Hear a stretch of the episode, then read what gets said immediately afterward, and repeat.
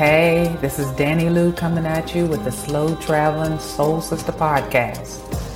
Travel nourishes the soul and broadens the mind, but solo travel frees our imagination and builds our confidence. Hashtag go, see, do, be. In this episode, I discuss both my solo travels and slow travels to Mexico.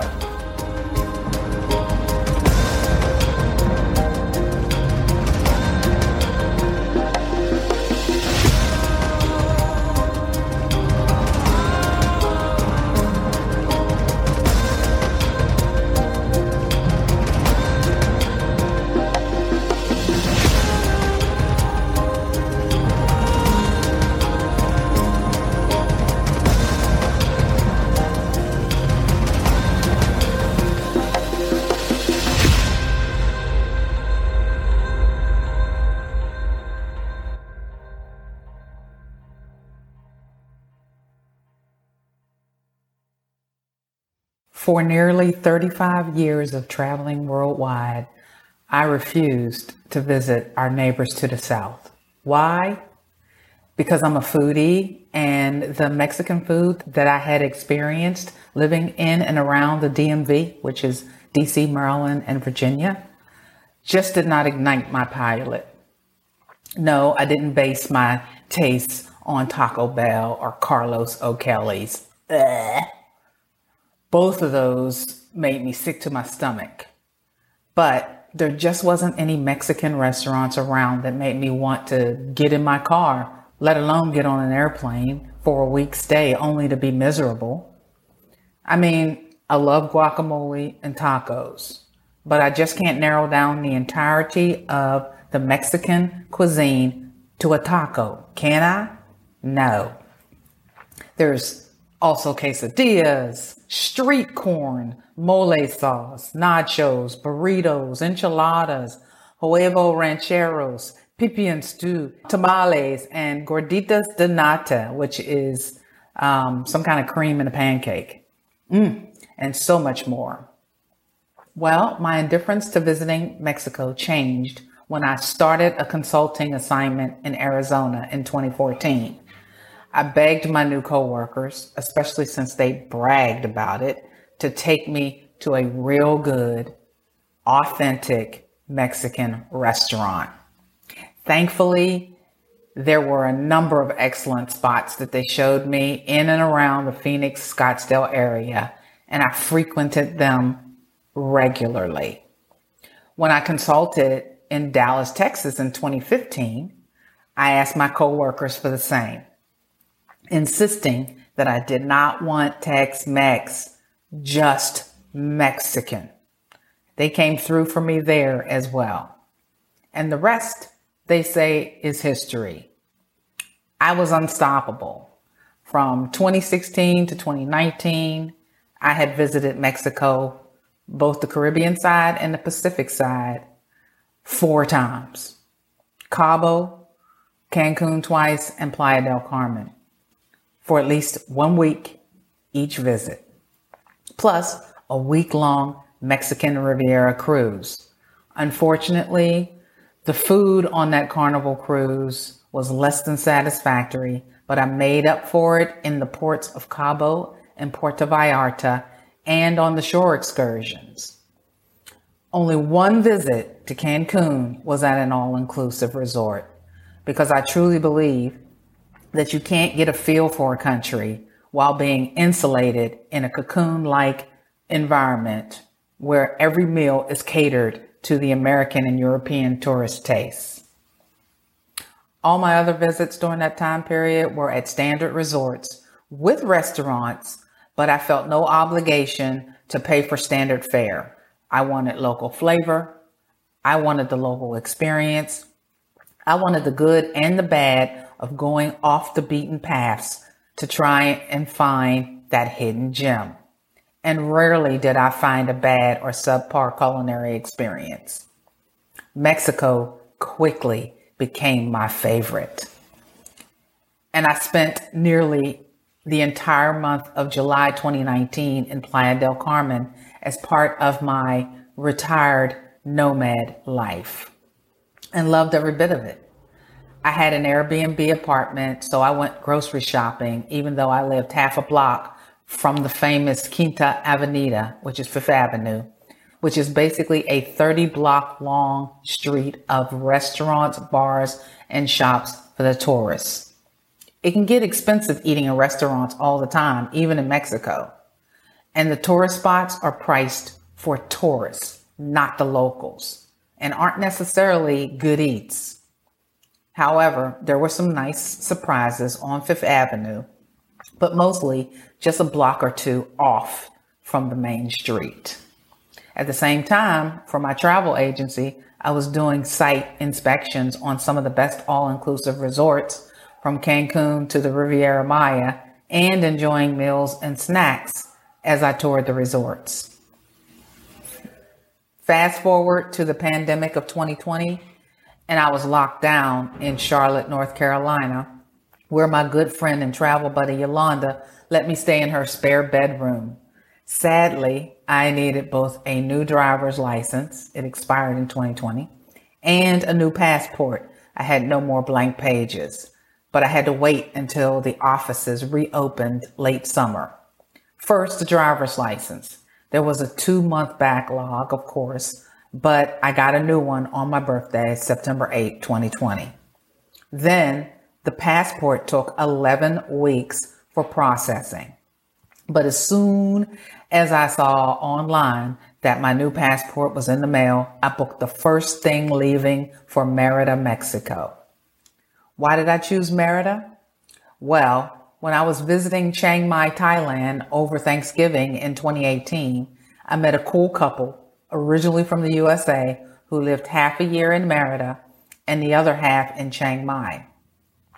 I listened closely to their quest for decent and affordable housing with only their social security checks to survive on and their trials and tribulations trying to find that elusive housing.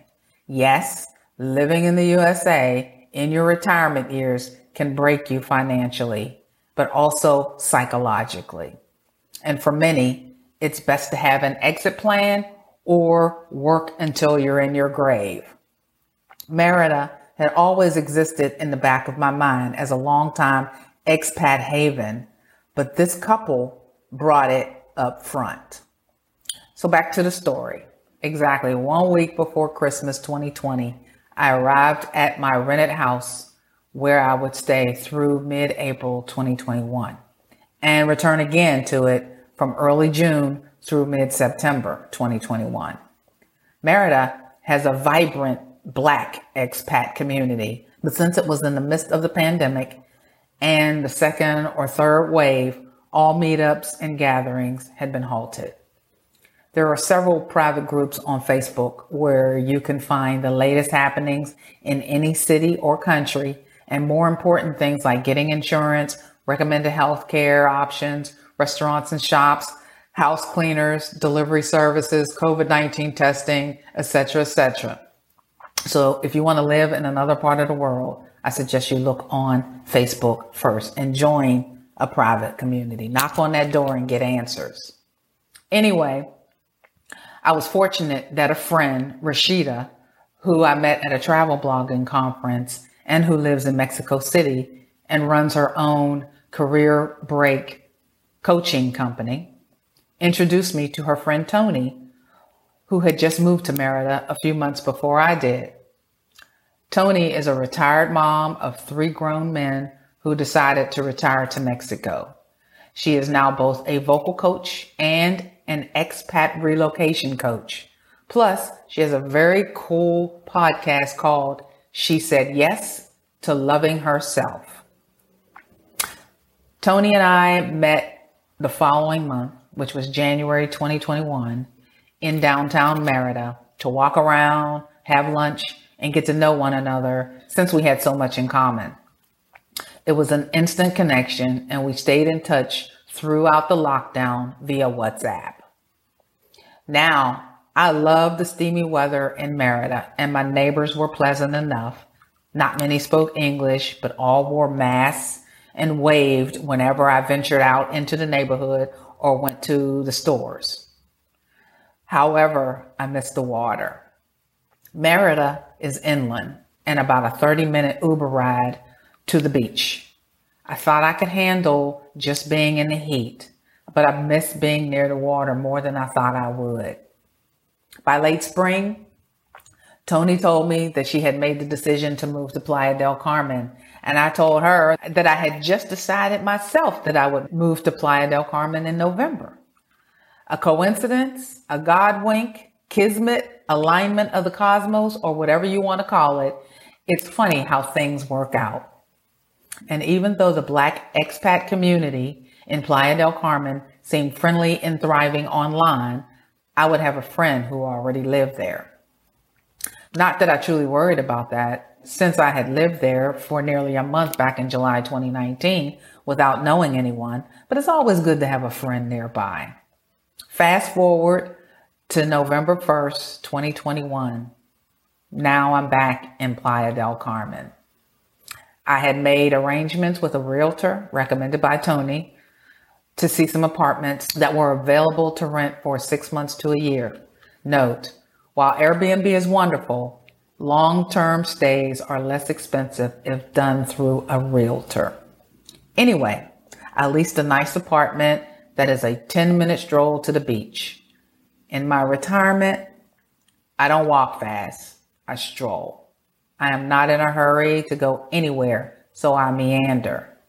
10 minute stroll to the beach.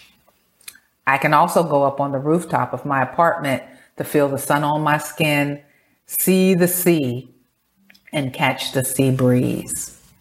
A local grocery store is within a mile from my apartment and walkable as long as it's not so hot. While the bigger name grocery stores and shops are a 20 minute bus ride away. The Colectivo vans and the regular bus are 10 pesos, 50 cents, and run very frequently. So you'll never be stranded unless you're out after 10 p.m. But then you can just take a taxi for not much more than the bus. All in all, Living in Playa del Carmen, Mexico is lovely and inexpensive if you don't eat out that much. I've met some amazing black women since I came here a month ago, young and old, and almost all of them are entrepreneurs and or retired. There are weekly dinners and many other activities going on throughout each week. There is a sense of community here. There is camaraderie here. There is kinship here it's all good here. You can't call yourself a queen if you've never ruled. And that means taking a chance and rolling the dice on life, getting unstuck. There's a meme going around on the internet about a bottle of water costing 50 cents at a supermarket and how much more that same bottle of water costs at different places like the airport, a restaurant, or a resort. Basically, it's an analogy to say if you're feeling belittled and worthless, then find the courage to make a move to somewhere with your same packaging that you'll be loved, valued, and appreciated. Don't settle for less. Be that queen that demands more.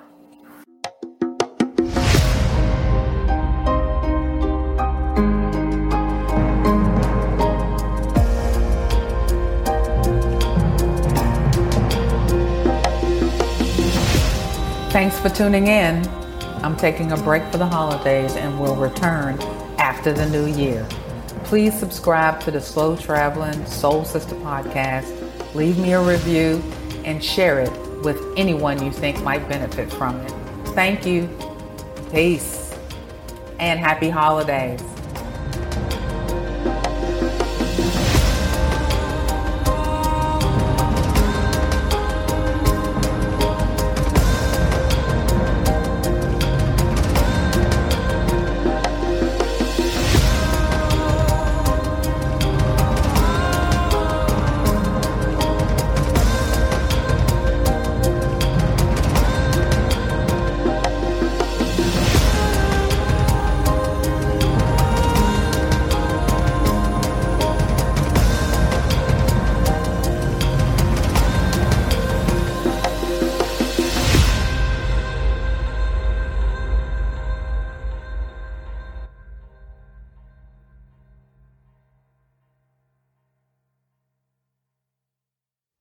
The Slow Traveling Soul Sister podcast is sponsored and hosted by Selfish Me Travel.